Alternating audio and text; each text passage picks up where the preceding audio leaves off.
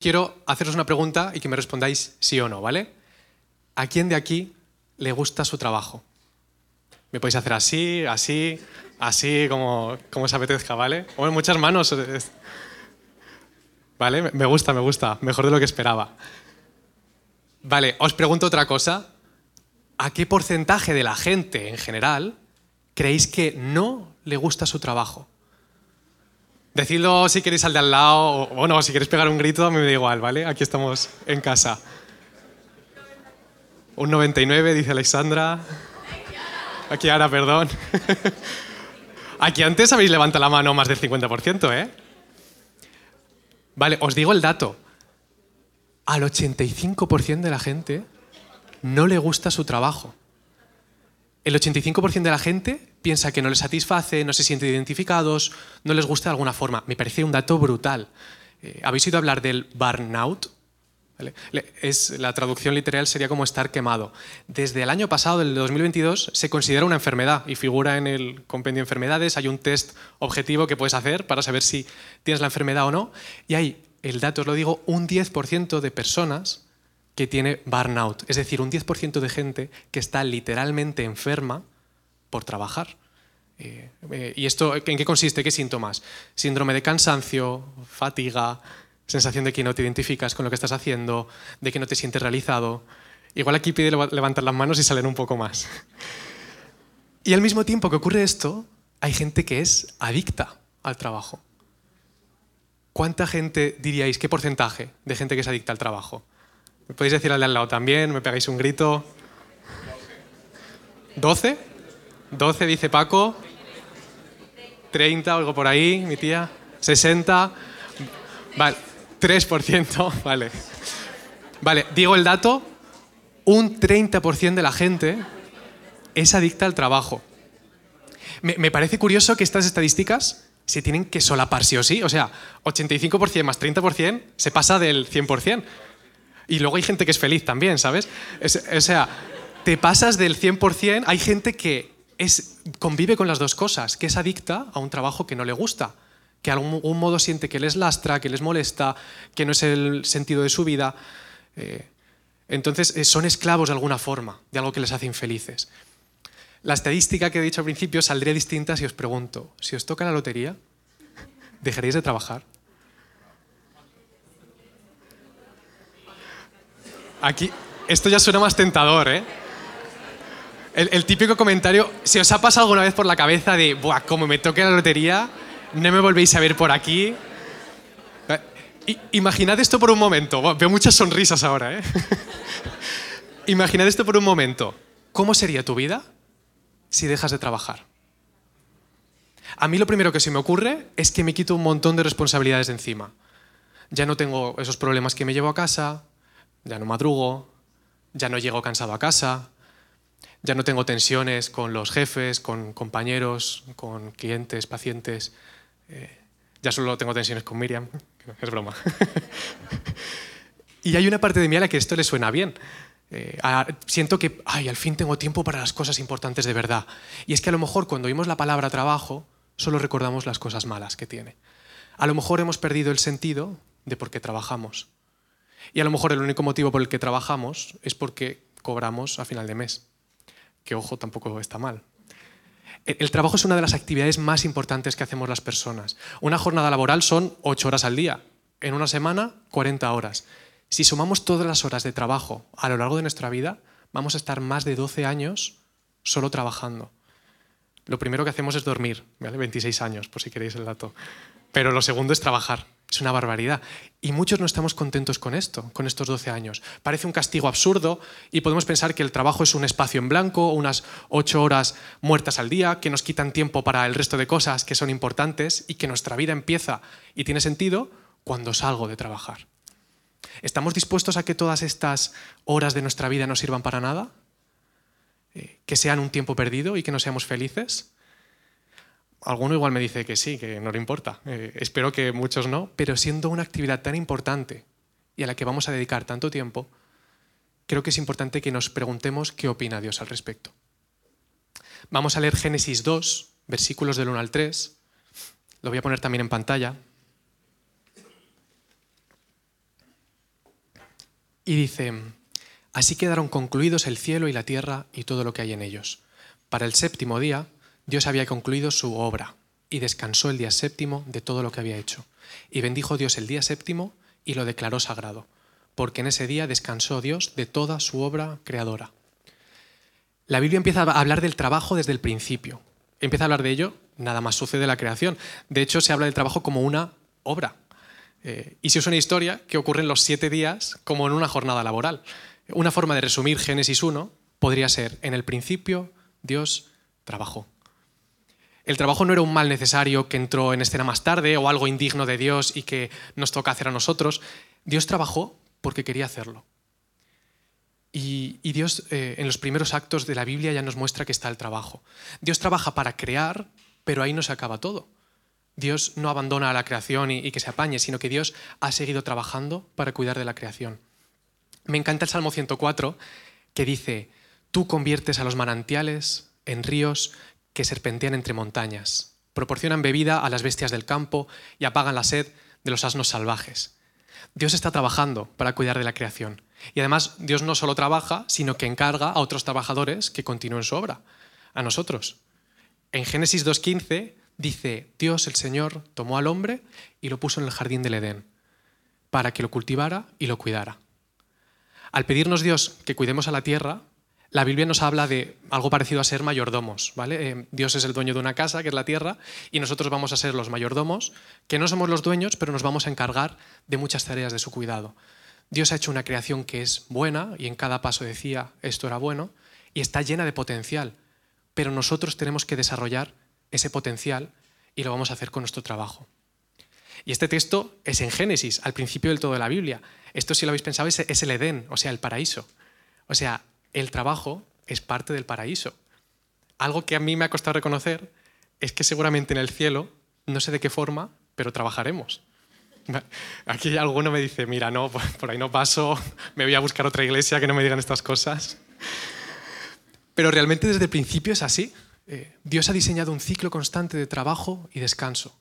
Y el trabajo es parte de las bendiciones que Dios nos da. Es una necesidad humana básica, como lo es la comida, la belleza, el descanso, la amistad, la oración, la sexualidad. Un descubrimiento brutal que puede cambiar nuestra forma de ver el mundo es que Dios ha hecho el mundo para que necesite de nuestro trabajo. Y creo que muchos podemos pensar otra cosa sobre el trabajo y pensamos que no es un fruto de la creación de Dios, sino que es por la caída, que lo llamamos, que cuando Adán y Eva en Génesis 3 comen del fruto prohibido y desobedecen a Dios, Dios les castiga con el trabajo. Y es verdad que lees el texto y dice en el versículo 19, muy duro tendrás que trabajar para conseguir tus alimentos y así será hasta el día que mueras. Y leemos esto y podemos llegar a la conclusión de todo iba bien, estábamos en el Edén tranquilos, de chill, y llegan a Eva, la lían y ahora por su culpa tenemos que trabajar. Pero no es así realmente. Eh, lo que sí que ha ocurrido es que al desobedecer a Dios hemos provocado que todo lo que era bueno de la creación ya no funcione como Dios lo había diseñado. Hemos hablado de esto alguna vez en la iglesia, se produce una ruptura cósmica que afecta a todo el universo, pero afecta también a nuestros corazones. Y hace que al apartarnos de Dios empiece a haber dolor y sufrimiento en cosas que no debería haberlas, en el amor, en las relaciones y también en el trabajo. Se rompen y el trabajo ya no funciona como Dios lo había diseñado. Y algunos podíamos pensar que el trabajo era algo maldito, pero el trabajo es algo bueno que siempre ha querido Dios para nosotros. Y como ahora está roto y dañado, pues por un lado tenemos a gente que odia su trabajo, que va a hacer lo mínimo posible, a ser vagos, que van a engañar, a ser injustos o que no le da importancia. Y por otro lado lo contrario, a gente para lo que el trabajo lo es todo. Gente que es adicta al trabajo. Hay gente que ve el trabajo como un ídolo, algo a lo que adorar, están contentos si el trabajo va bien y su vida se desmorona si va mal. Eh, nuestra vida debe ser algo más que esto. Si son demasiadas veces las que llegas tarde a casa y tu trabajo te está quitando tiempo con Dios, con tu familia, con tu iglesia, a lo mejor estás usando tu trabajo para huir de otras cosas y eso puede ser algo peligroso. El Salmo 127 pone luz sobre esto y dice, si el Señor no edifica la casa, en vano trabajan los albañiles me gusta que si leemos en clave del trabajo la Biblia, vemos que no paran de hablar de trabajo y usan mucho lenguaje relacionado. Eh, si vivimos para el trabajo, lejos de Dios, vamos a tener una relación tóxica con Él. El trabajo es muy valioso, pero no es el significado de nuestra vida. Y nuestra relación con Dios debe ser lo principal. Y a partir de ahí vamos a poder evitar que mi trabajo sea para mí algo adictivo, o que sea esclavo del trabajo, eh, o que mi alegría y mi ego dependan de mis logros. ¿Por qué trabajan las personas normalmente eh, en, el mundo entero? ¿Por dinero? ¿Por reconocimiento? ¿Por autoestima? Algunos por buscar algún tipo de salvación o pensar que su trabajo merece la pena y su vida merece la pena. Pues nosotros en Jesús ya tenemos todo eso. El Señor es mi pastor, nada me falta. Ahora solo tenemos que trabajar por Dios y para su creación y no por nada más. Y ahora nos podemos preguntar qué trabajos son los que son importantes. Eh, a lo mejor alguno piensa que solo los de pastor o misioneros o gente que cuida a otras personas. Me gusta mucho un texto de 1 Corintios 7:17 que dice, cada uno debería permanecer tal como estaba cuando Dios lo llamó por primera vez. Eh, en este versículo se habla de un llamado, eh, Martín Lutero fue la primera persona en traducir la Biblia al alemán. Antes la leía el, clero en, latín y, ya está. Y la palabra que usó para traducir llamado fue Beruf. ¿Algún alemán que sepa lo que es Beruf aquí? Beruf significa profesión. Eh, suena muy espiritual decir que algo es mi llamado, ¿verdad? Eh, que Dios me llama, dice mi nombre y quiere que haga algo súper espiritual y especial. Pues Lutero ha traducido llamado con la palabra profesión. Y al traducirlo así, de alguna forma, los está igualando. Eh, a la iglesia de esa época, al clero, no le gustó esta traducción, porque ellos consideraban que solo el trabajo en la iglesia era la obra de Dios. Y todo lo demás eran cosas inferiores para personas que eran menos que ellos y que no era voluntad de Dios. Pensad en un momento en el lugar en el que estáis ocho horas al día, en el que estáis trabajando todos los días entre semana. Piénsalo. En la oficina, en el restaurante, en la tienda, en el almacén, en el instituto, en el coche. El lugar en el que estás, Dios quiere usarte. Os voy a decir algo que puede sonar muy loco, pero de alguna forma somos misioneros. Eh, somos misioneros en el lugar en el que estamos trabajando. Y el lugar en el que estamos, cada uno de nosotros, es un punto estratégico al que no van a poder llegar el resto de personas, incluyendo muchas veces pues, eh, los pastores y, otros misioneros que, que, sí que tienen ese título, digamos. ¿no? Dios quiere usar nuestro trabajo.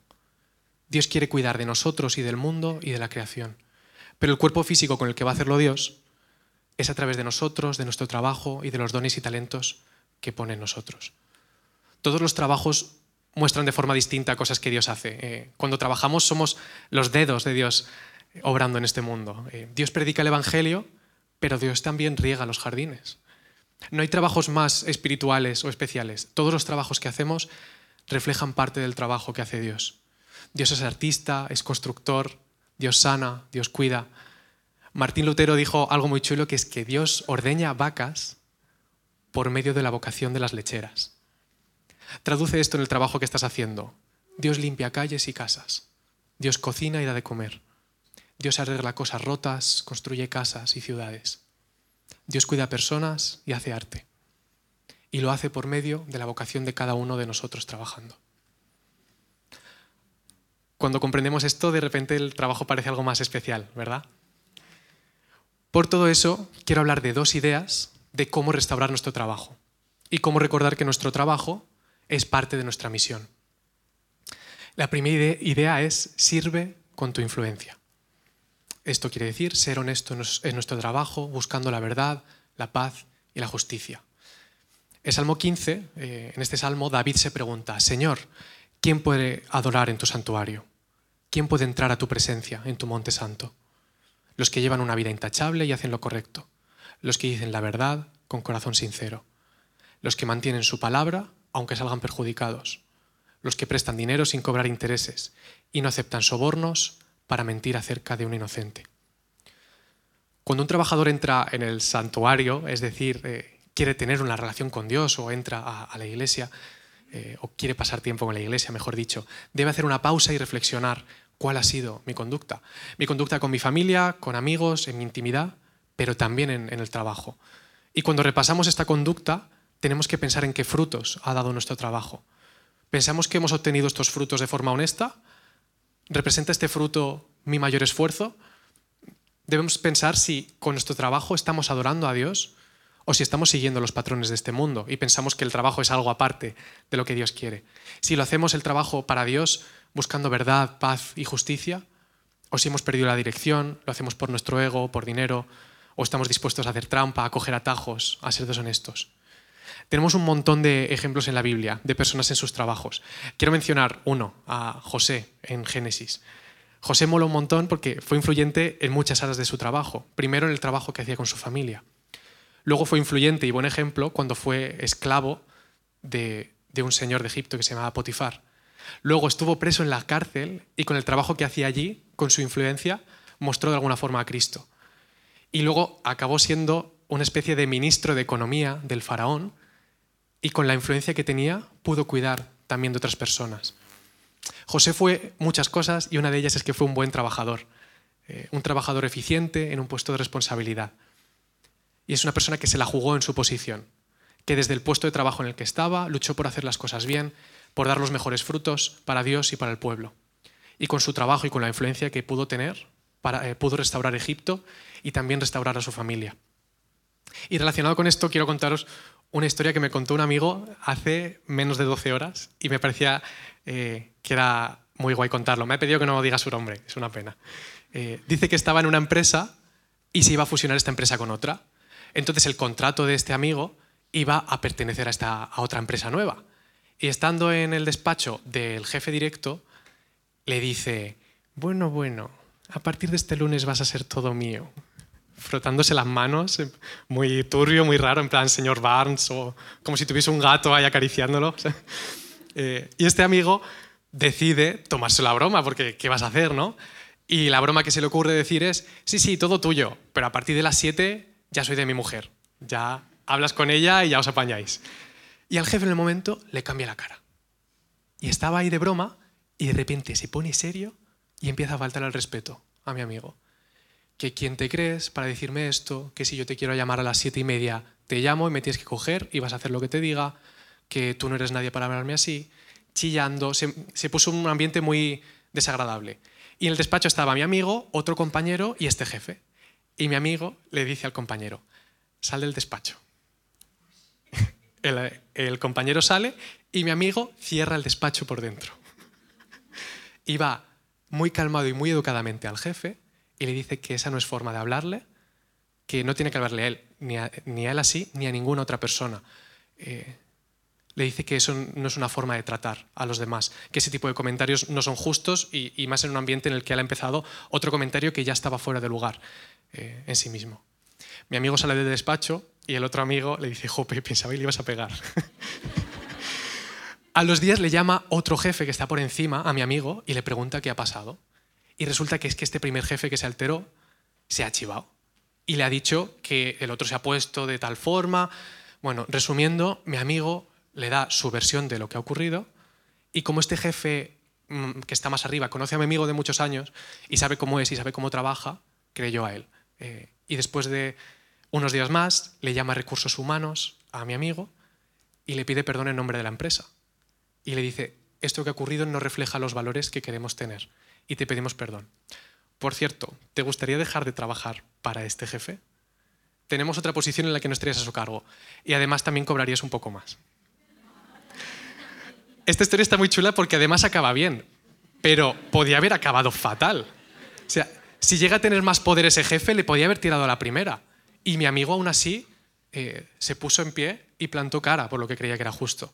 Eh, y ha tenido además más ocasiones en las que otros compañeros han tenido malos comportamientos, han hecho facturas que no estaban del todo bien hechas, que podía haber un cierto fraude y él no ha querido participar.